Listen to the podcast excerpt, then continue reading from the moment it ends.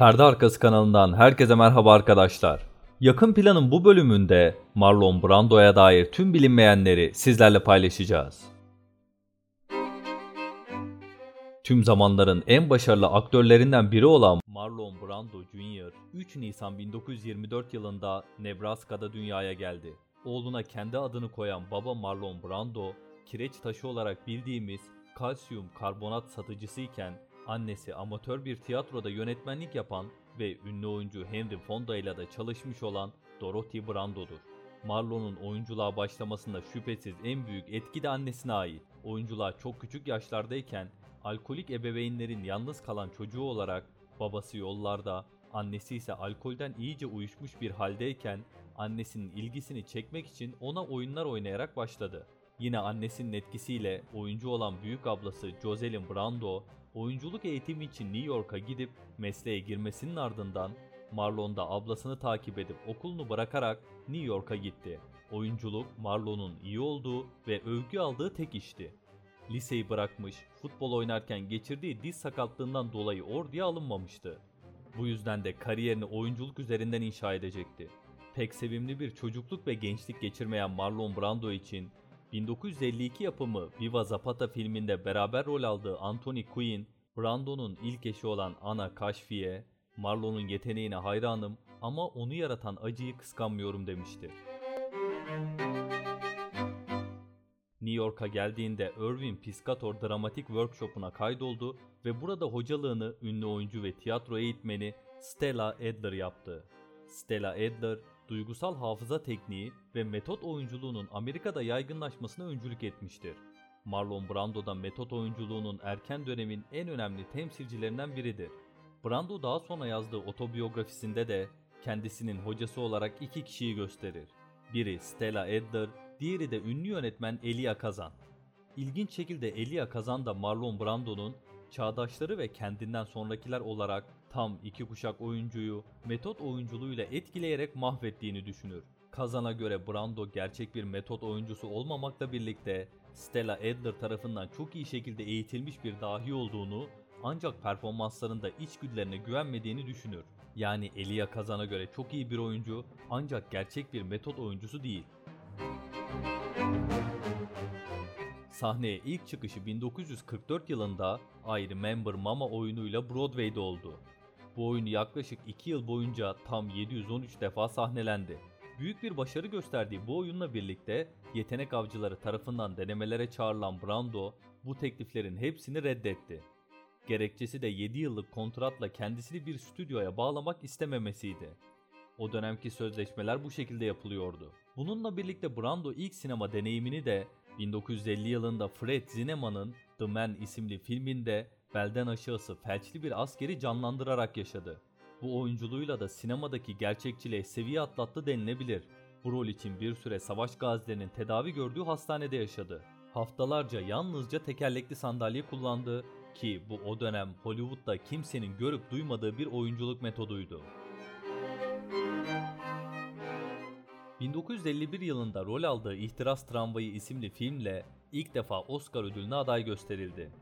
Bu filmin ardından 3 yıl boyunca her yıl çektiği filmlerle birer defa daha aday gösterildi.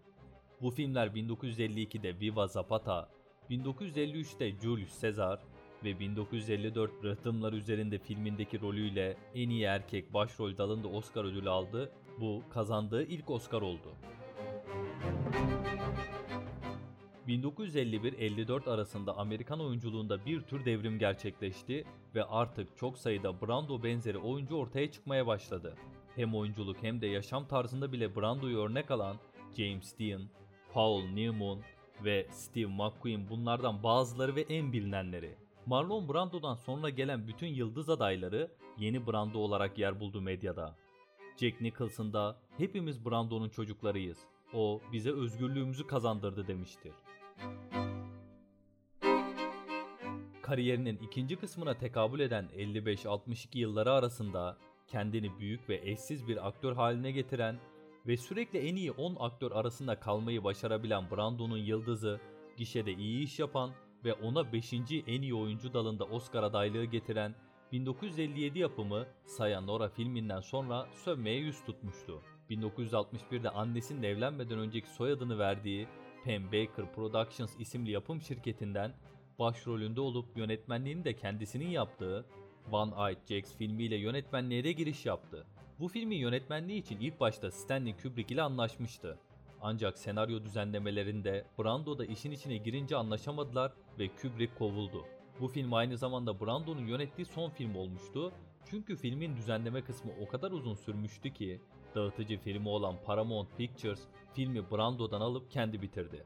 Filme 1958'de başlandı ve film ancak 1960 sonbaharında bitebildi. Bu arada film aslında iyi iş yapmasına rağmen maliyeti o kadar yüksekti ki büyük zarar etti. 6 milyon dolara mal olan film 4.3 milyon dolar gişe hasılatı yaptı. 1962'de Arabistanlı Lawrence filminin başrolünü bir yıl boyunca çölde deveyle dolaşmak istemediğinden reddetti ve aynı yıl gişede iyi iş yapan başka bir film olan Denizde İsyan filminde oynadı. Bu filmin çekimleri de çok uzun sürdü, yönetmeni değişti ve toplamda 20 milyon dolara mal oldu. Günümüze uyarladığımızda 120 milyon dolara tekabül eden bu maliyet yüzünden film gişede iyi iş yapsa da zarar etti. Brando'nun aktivistliği de 1960'larda başladı. Bu yıllarda yerli Amerikalıların hakları için gösterilere katıldı. 1963'te Martin Luther King'in öncülük ettiği Washington yürüyüşüne katıldı. Ardından 1968'de siyahi komünist parti olan Kara Panterlerin mitingine katıldı.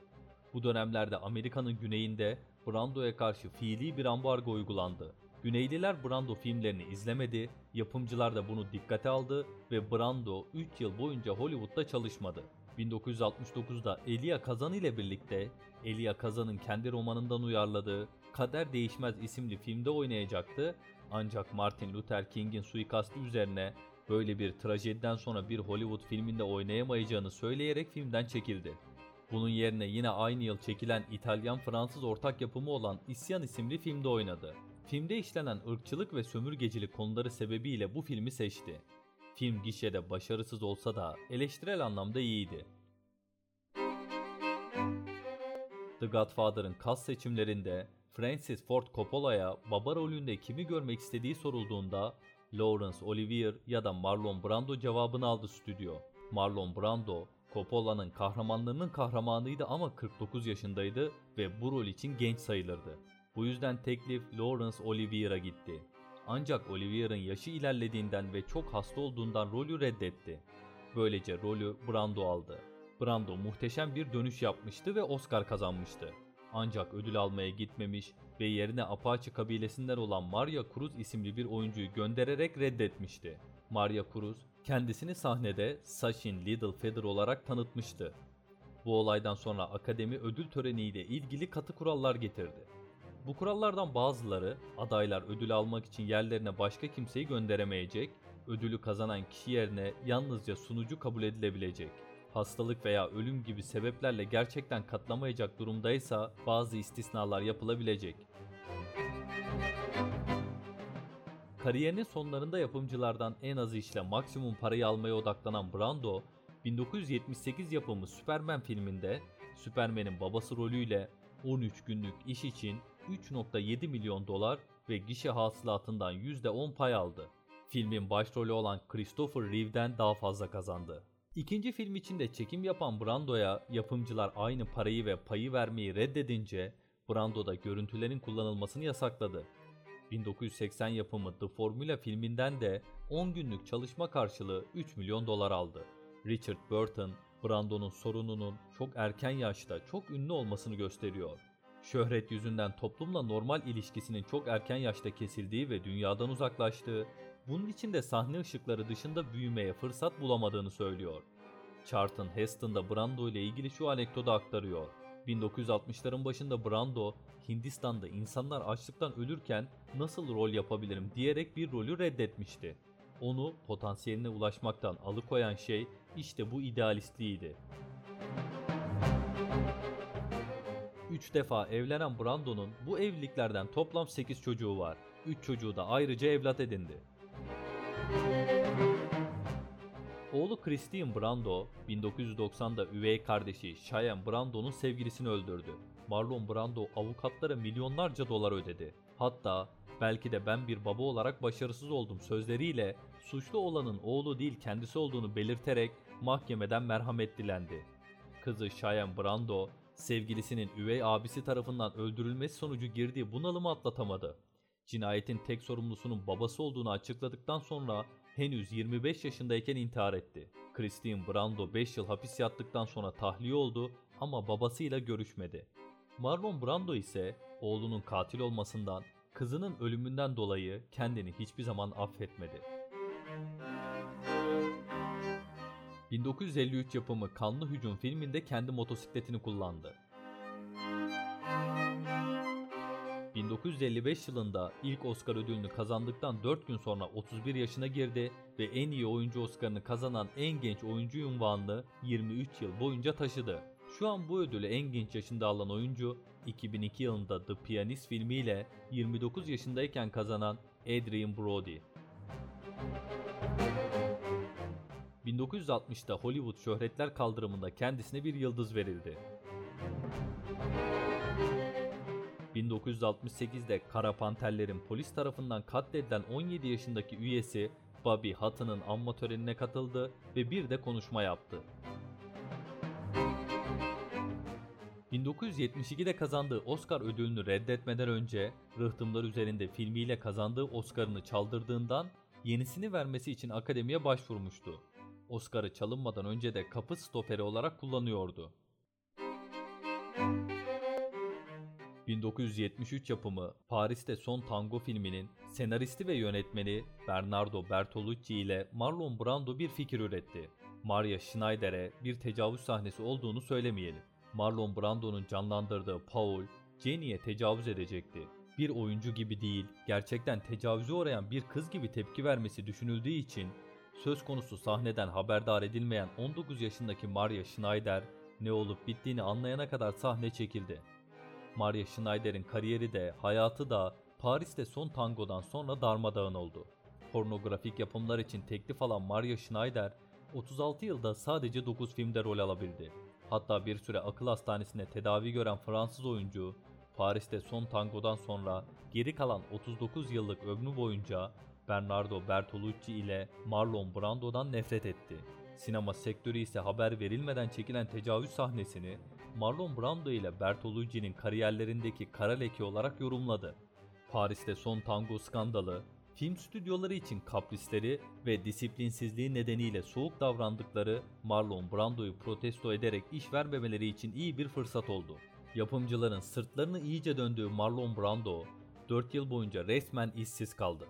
1976'da Jack Nicholson ile başrolü paylaştığı Bozgun ile kariyerine yeniden başlasa da 1979'da Francis Ford Coppola'nın yönettiği Kıyamette döktürüp oyunculuğun nasıl yapılması gerektiğini en derinlerden gözler önüne serse de Marlon Brando geri kalan kariyerinde hep cepten yemek zorunda kaldı. 1980'li yıllarda sadece iki filmde rol alan Marlon Brando 1990'larda 6 film için kamera karşısına geçse de akıllarda kalan sadece Doktor Moro'nun adası oldu. İmzası koleksiyoncular için öyle değerliydi ki Marlon Brando'nun yazdığı çeklerin çoğu bozdurulamazdı. Çünkü üstündeki imzanın değeri çekin tutarından daha yüksekti. Bunun sebebi de Brando'nun hayranlarına imza dağıtmayı sevmemesiydi. Gelirinin onda birini Martin Luther King'in ilk başkanı olduğu Güney Hristiyan Liderlik Konferansı gibi çeşitli siyahi hakları savunucusu örgütlere bağlamıştı. Johnny Depp'i sık sık neslinin en yetenekli aktörü olarak göstermiştir. 1981 ve 83 arası Al Capone, Pablo Picasso ve Karl Marx'ı oynaması için kendisine multimilyonluk teklifler yapıldı ancak hepsini reddetti. Brando'nun malikanesindeki kişisel eşyalarından bir koleksiyon 2005'te New York'ta bir açık arttırmada toplamda 2 milyon 378 bin 300 bin dolara satıldı. The Godfather'ın üzerine notlar aldığı senaryosu tam 312 bin 800 dolara satılarak rekor kırdı. Ondan önce en fazla para verilen film senaryosu 1996'da bir açık arttırmada 244.500 dolarla Rüzgar gibi geçti filminin senaryosuydu. Godfather kitabının yazarı olan Mario Puzo'nun Marlon Brando'ya filmde oynamasını teklif ettiği mektubu da 132 bin dolara satıldı. Ölümünden kısa bir süre önce doktorlar ömrünü uzatmanın tek yolunun sürekli olarak akciğerlerine oksijen tüpleri bağlamak olduğunu söyleyince bunu reddedip doğal bir şekilde ölmeyi tercih etmişti. Marlon Brando'nun son filmi ise 2001 yapımı başrollerini Robert De Niro ve Edward Norton ile paylaştığı Komplo oldu. Marlon Brando 1 Temmuz 2004'te Los Angeles'ta yaşamını yitirdi. Hayata 80 yaşında veda eden Brando'nun neden öldüğü o günlerde gizli tutuldu. Sonrasında da kalp yetmezliği olarak açıklandı. Brando, vasiyetine cenaze töreninin nasıl olması gerektiğini, nereye defnedilmesini istediğinde yazmıştı. Bir turizm objesi olmasını istemediği için Los Angeles'taki ünlüler mezarlığına defnedilmek istemeyerek cesedinin yakılmasını vasiyet etmişti. Küllerinin bir kısmı Tahiti'de, bir kısmı Kaliforniya'daki Ölüm Vadisi'nde havaya saçıldı. Sahip olduğu ve oğlu ile eski eşinin yaşadığı Marlon Brando adasında sade bir tören düzenlendi. Yakın arkadaşı Jack Nicholson'ın da katıldığı cenaze töreninde 54 yıllık kariyerinde geride 41 film bırakan Marlon Brando'nun külleri adaya serpildi. Eğer videolarımızı beğeniyorsanız kanalımıza abone olmayı unutmayın. Ayrıca Facebook, Twitter ve Instagram'dan bizi takip edebilirsiniz. Bir sonraki bölümde görüşünceye dek hoşçakalın.